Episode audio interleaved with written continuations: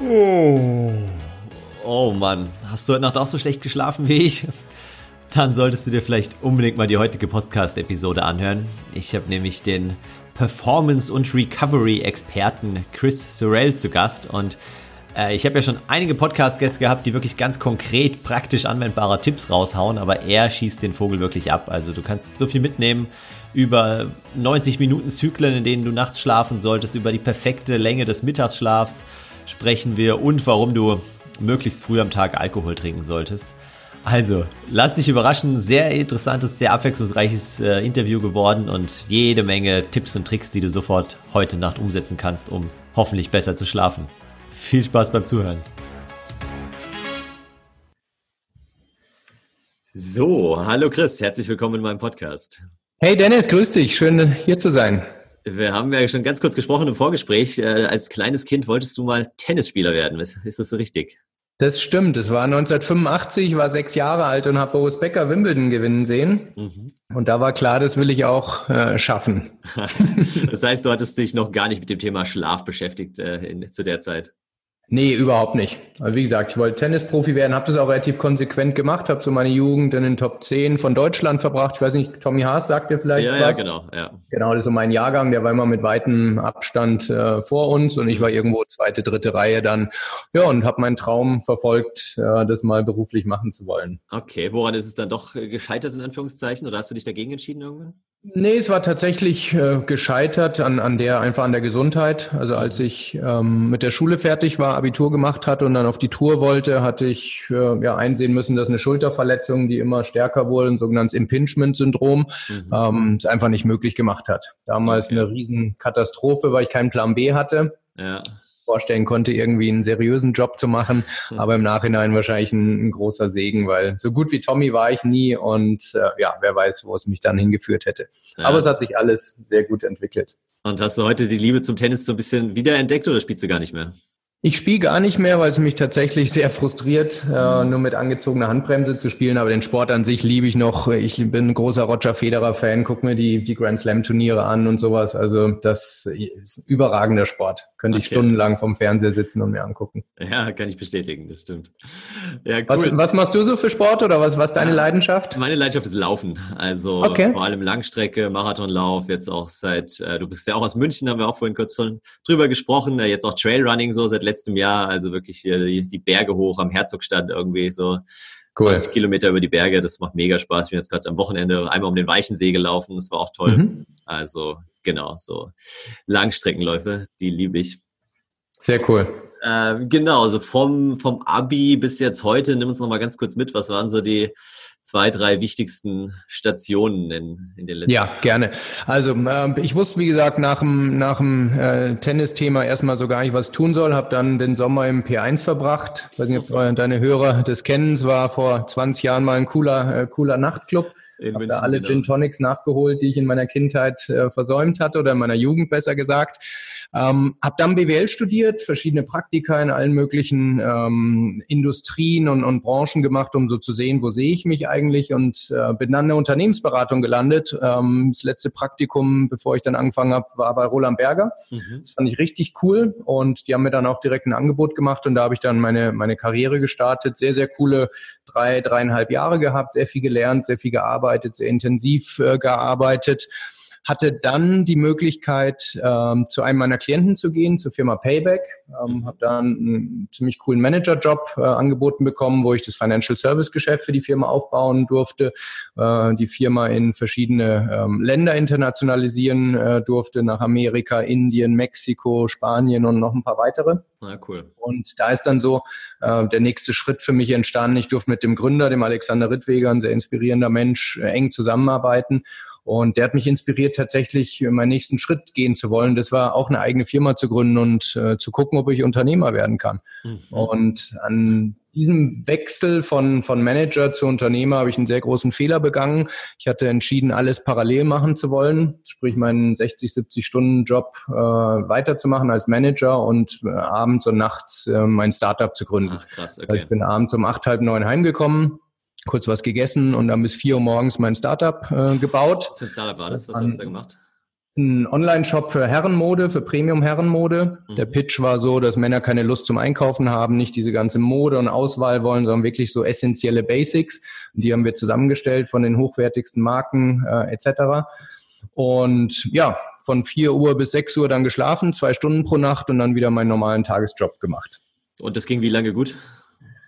Das gefühlt ging es 13 Monate gut, de facto natürlich äh, viel kürzer, aber wenn man mich so in der Zeit gesehen hätte, dann hätte man gesagt, okay, bei, bei mir läuft's ganz gut. Ich habe dann tatsächlich die Firma an den Start gebracht, ein gutes Team aufgebaut, Investoren okay. an Bord geholt, eine, eine gute Bewertung bekommen etc. Aber das war nur die Oberfläche. Äh, in mir drin war alles komplett äh, anders. Also sowohl seelisch als auch körperlich hatte ich mich mit zwei Stunden Schlaf äh, pro Nacht komplett runter gewirtschaftet. Ja. Und im Ergebnis stand ich dann irgendwann eines Tages ja am Bahngleis und der Zug war noch 100 Meter entfernt und ich war eigentlich fest entschlossen, beziehungsweise kurz davor, auch davor zu springen. Okay. Und was hat dich davon abgehalten, davor zu springen? Das ist eine gute Frage. Ich hatte äh, groß Glück, dass mein, äh, mein Labrador Kali mit dabei war. Und kurz bevor der Zug dann wirklich an mir vorbeigedonnert ist, hat er mich äh, ja, aus diesem Film äh, rausgebracht und, und mich äh, davon abgehalten, den, den letzten Schritt dann auch zu gehen. Ja, Was krass. zu der Zeit natürlich ein großer Schock war, aber es war gleichzeitig das größte Geschenk in meinem Leben, Riesenwendepunkt, weil ich, es war für mich mein, mein Eye-Opener, wie man so schön sagt, und ich habe die Möglichkeit bekommen, einfach nochmal komplett neu anzufangen.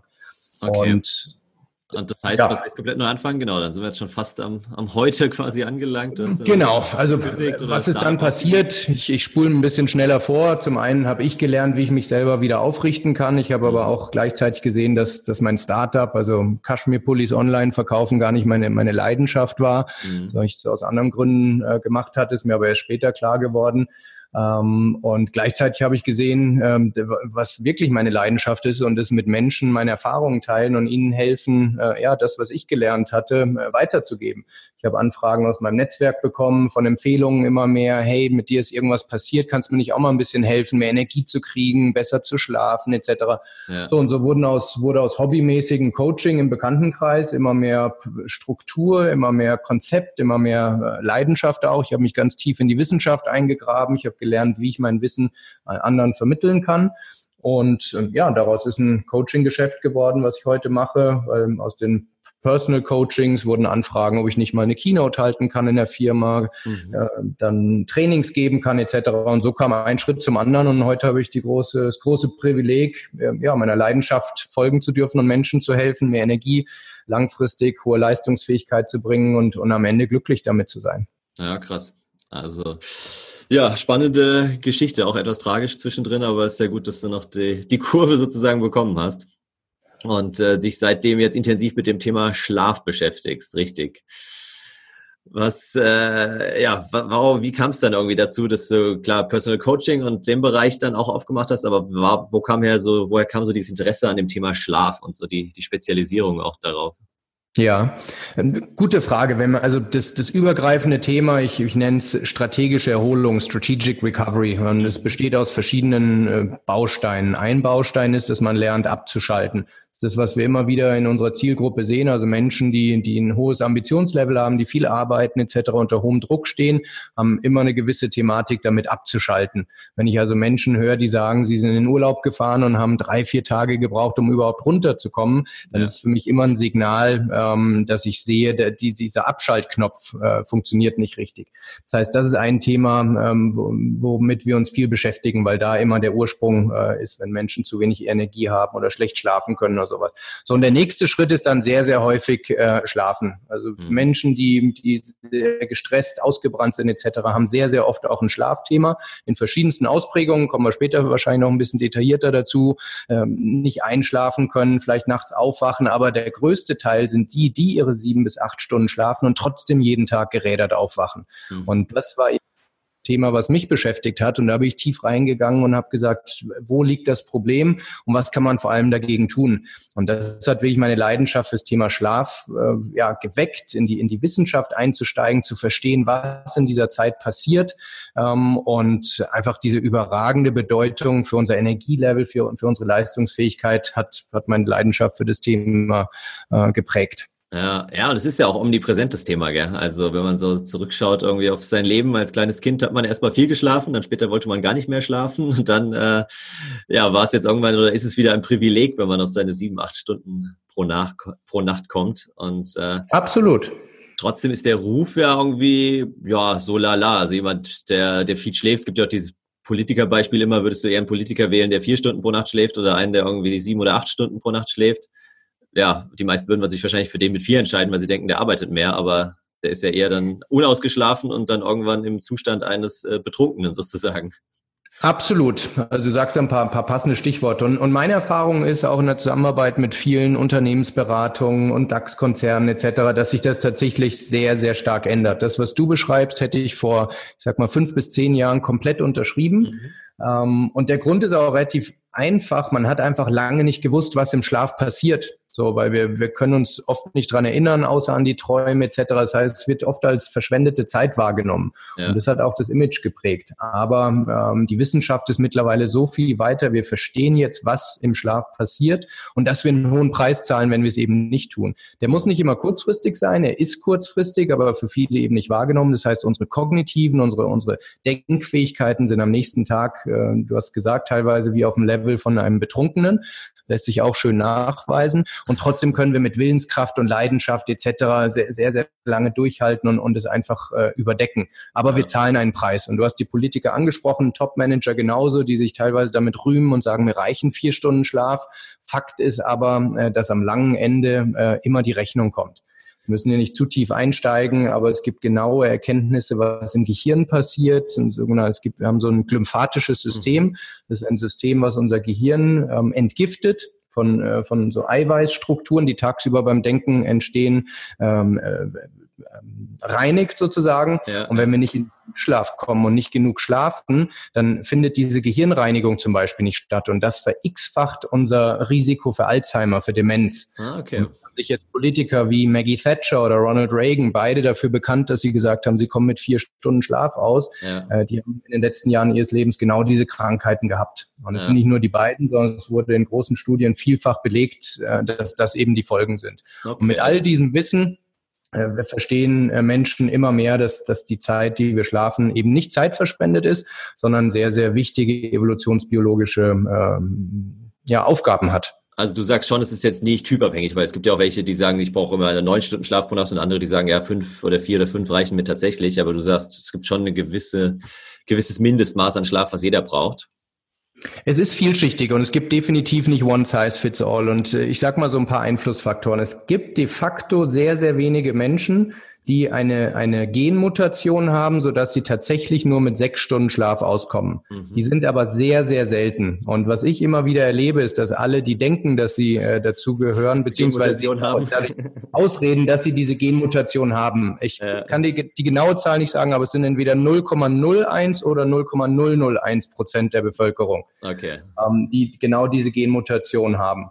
So, dann gibt es aber natürlich Menschen, die sich wohler fühlen, wenn sie neun Stunden schlafen, manche, die sich wohler fühlen, wenn sie siebeneinhalb Stunden schlafen und manche, die sich gefühlt wohler fühlen, wenn sie nur sechs Stunden schlafen, weil sie, weil sie Glaubenssätze, äh, limiting beliefs in sich haben, die sagen, es ist Zeitverschwendung. Und das ist das, was ich auch immer wieder im Coaching erlebe. Solange du denkst, dass Schlafen oder Pausen machen insgesamt Erholung Zeitverschwendung ist, wirst du es immer auf ein Minimum reduzieren. Sobald ja. du aber verstehst, wie der Effekt und der Benefit auf deine Leistungsfähigkeit ist, äh, kurzfristig und langfristig.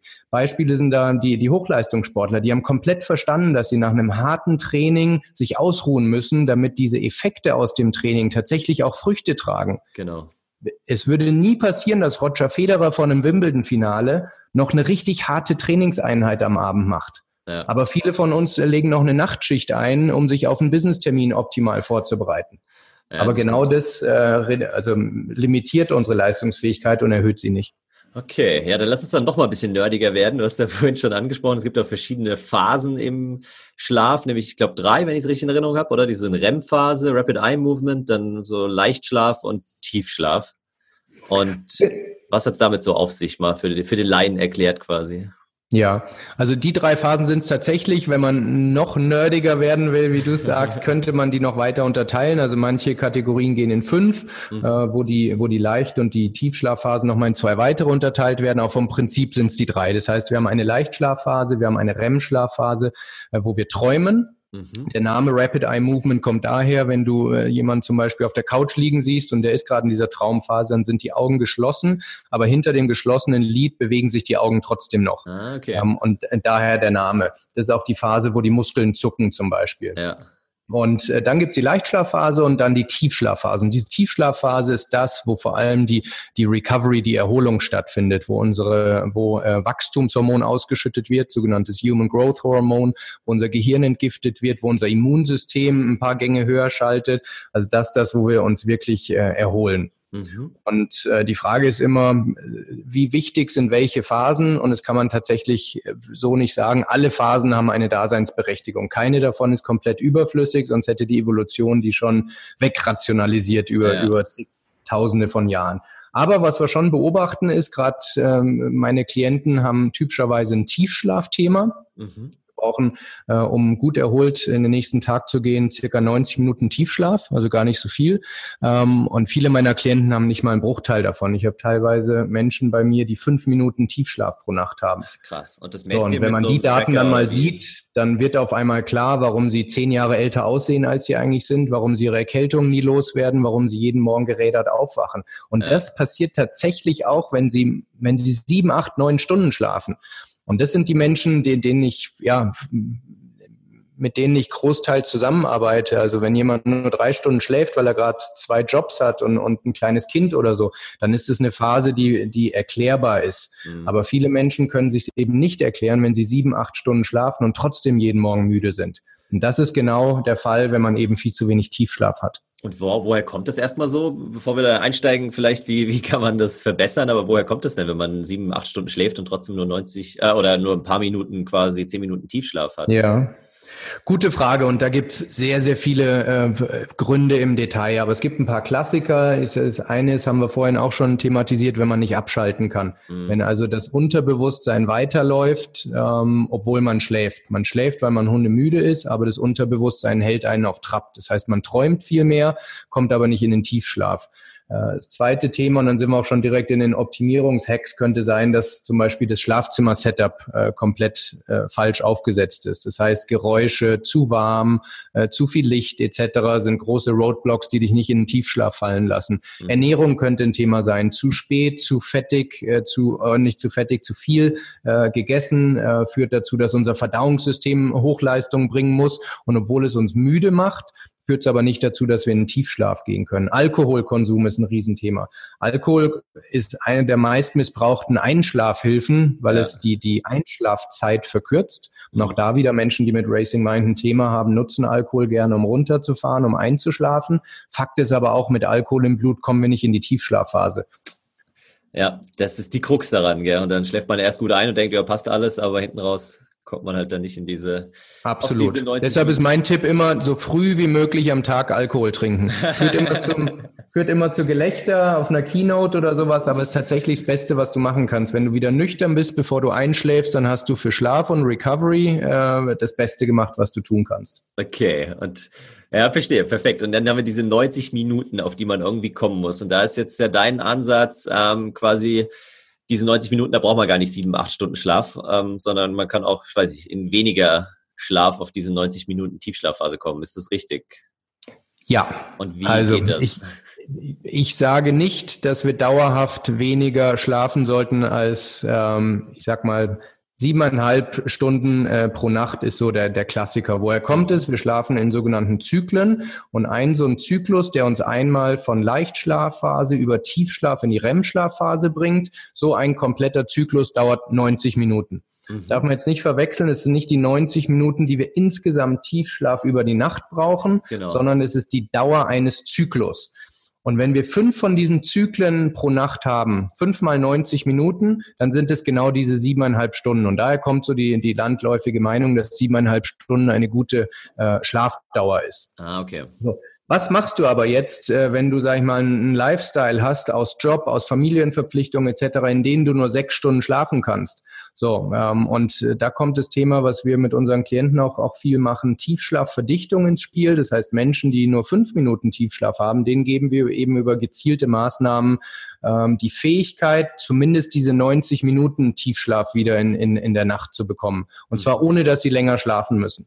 Das ist das, äh, was äh, dahinter steht. Okay, und die Maßnahmen sind dann zum Beispiel solche Hacks, was du angesprochen hast. Also erstmal Schlafzimmer vorbereiten, kein Alkohol, weniger Fett. Äh, Genau, also es ist ein bisschen, so ist ein bisschen vielschichtiger dann. Also wir arbeiten an den Hormonen, dass die sauber aufgesetzt sind. Also Melatoninspiegel zum richtigen Zeitpunkt äh, auf, dem, auf dem richtigen Level ist. Ähm, das ist ein, ein großes Thema. Ernährung hatten wir angesprochen. Sport zur richtigen Zeit, dass man also nicht kurz vorm Schlafengehen noch seinen äh, äh, sein, seine Herzrate zu sehr nach oben boostet. Ähm, ja. Und so ist es ein, eine Abfolge von verschiedenen Abendroutinen, aber auch Morgenroutinen. Mhm. Viel äh, entscheidet sich schon am Morgen, ob wir in der folgenden Nacht gut schlafen oder nicht.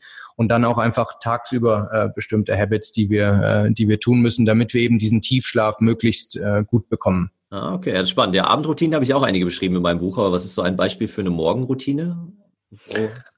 Eine Morgenroutine wäre zum Beispiel möglichst früh viel Licht zu konsumieren. Äh, ah, was, okay. was steht dahinter? Äh, Melatonin, das Schlafhormon, steht in einem Regelkreislauf mit Serotonin. Mhm. Äh, und wir müssen, wenn wir morgens aufstehen, gucken, dass wir möglichst schnell unser Melatonin in Serotonin umwandeln, damit wir genug Serotonin haben, was wir abends wieder in Melatonin umwandeln können. Ja, Diesen Regelkreislauf, den müssen wir in, in Schwung halten. Das heißt, abends nicht zu viel Licht konsumieren und morgens dafür aber richtig viel und auch tagsüber idealerweise Äh, damit der Körper genau weiß, welches Hormon er im Moment produzieren soll und welches er eher drosseln soll. Okay, ja, spannender Tipp. Vielen Dank dafür.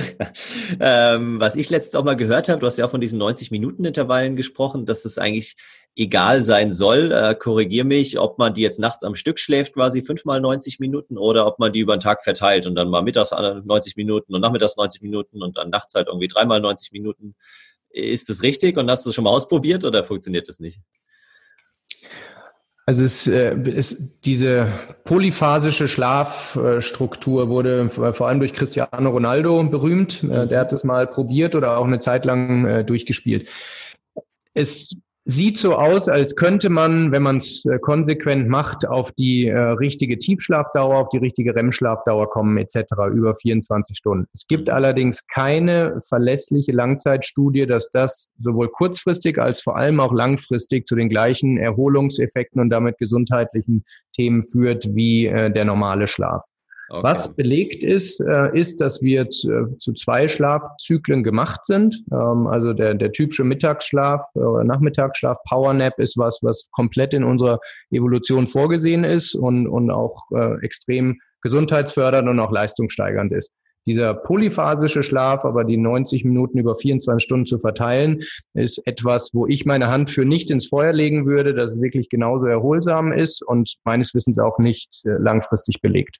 Okay, ja, auch interessant. Und dieser Powernap äh, habe ich mal irgendwie bei Jan Frodeno, genau, kennst du ja auch wahrscheinlich den mhm. Ironman-Triathleten, der hat geschrieben, äh, maximal 20 Minuten äh, Nachmittagsschlaf weil alles, was darüber hinausgeht, da fährt dann der Kreislauf zu weit runter. Kannst du das bestätigen oder was ist so? Also er könnte noch sechs Minuten drauflegen. Die NASA hat da sehr viel Forschung zu betrieben, was okay. der optimale Mittagsschlaf ist und die, die maximale Dauer ist, ist für die meisten von uns 26 Minuten, weil dann die Gefahr besteht, gar nicht so sehr der Kreislauf, aber dass insgesamt äh, unser Körper in den Tiefschlaf fällt. Mhm. Und das, was wir in der Nacht gerne wollen, wollen wir tagsüber vermeiden. Weil wenn wir dann nach, aus dem Tiefschlaf vom Wecker oder von irgendjemandem einem Kollegen oder wo man auch immer Tiefschlaf äh, beziehungsweise Nap gerade macht, aus dem Tiefschlaf rausgerissen werden, dann entsteht etwas, was Schlaftrunkenheit heißt. Also unser Gehirn ist für lange Zeit out of order, wenn wir aus dem Tiefschlaf gerissen werden. Okay. Und das ist genau der Grund, warum viele Menschen sagen, Mittagsschlaf ist nichts für mich, ich fühle mich danach geräderter als vorher.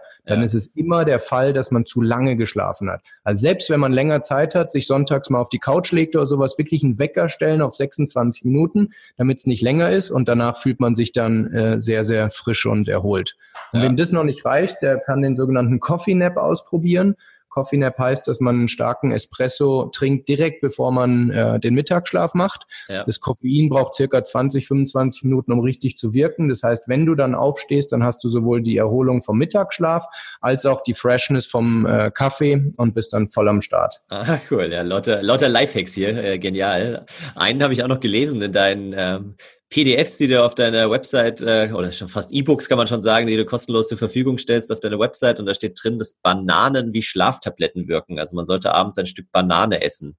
Hängt das auch irgendwie mit der Melatonin zusammen oder was hat damit Genau, auf? also indirekt. Ähm, Melatonin wird äh, aus Tryptophan synthetisiert. Tryptophan ist also einer der wichtigsten äh, Baustoffe von Melatonin mhm. und in Banane ist eben viel Tryptophan drin. Ah, äh, okay. deshalb ähm, ist, äh, ist Banane gut, aber es soll tatsächlich nicht viel sein, also maximal ein Drittel. Mhm. Äh, wenn wir zu viel Zucker zu uns nehmen und Banane hat eben auch äh, viel Zucker, dann wird der gegenteilige Effekt ähm, kreiert, äh, weil das Zucker wirkt eher aufputschend. Äh, von daher nicht zu viel, aber ein Drittel Banane äh, kurz vorm Schlafengehen ist nichts gegen einzuwenden. Gut zu wissen. Und jetzt gibt es ja auch schon seit, weiß ich, ein, zwei Jahren oder so ein neuer Hype, diese quasi Anti-Energy-Drinks, also so Red Bull zum Einschlafen, ähm, die irgendwie ruhig machen. Ich weiß nicht, was da genau drin ist an Stoffen, aber die sollen ja auch irgendwie den Körper beruhigen. Hast du die schon mal ausprobiert oder was ist da deine Meinung zu?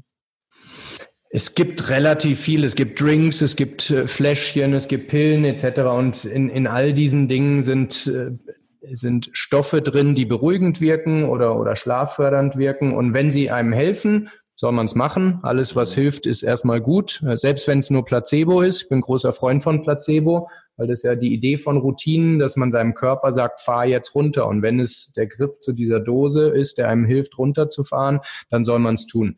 Insgesamt bin ich nicht der größte Befürworter, sich äh, durch, durch externe Präparate äh, in den Schlaf zu bringen, sondern lieber den Lifestyle und, und seine Gewohnheiten so zu adjustieren, ähm, dass der Körper die Dinge produziert, äh, die er braucht für den Schlaf. Weil vom Grundsatz her ist Schlaf das Natürlichste, was es gibt. Wir haben alles, was wir dafür brauchen.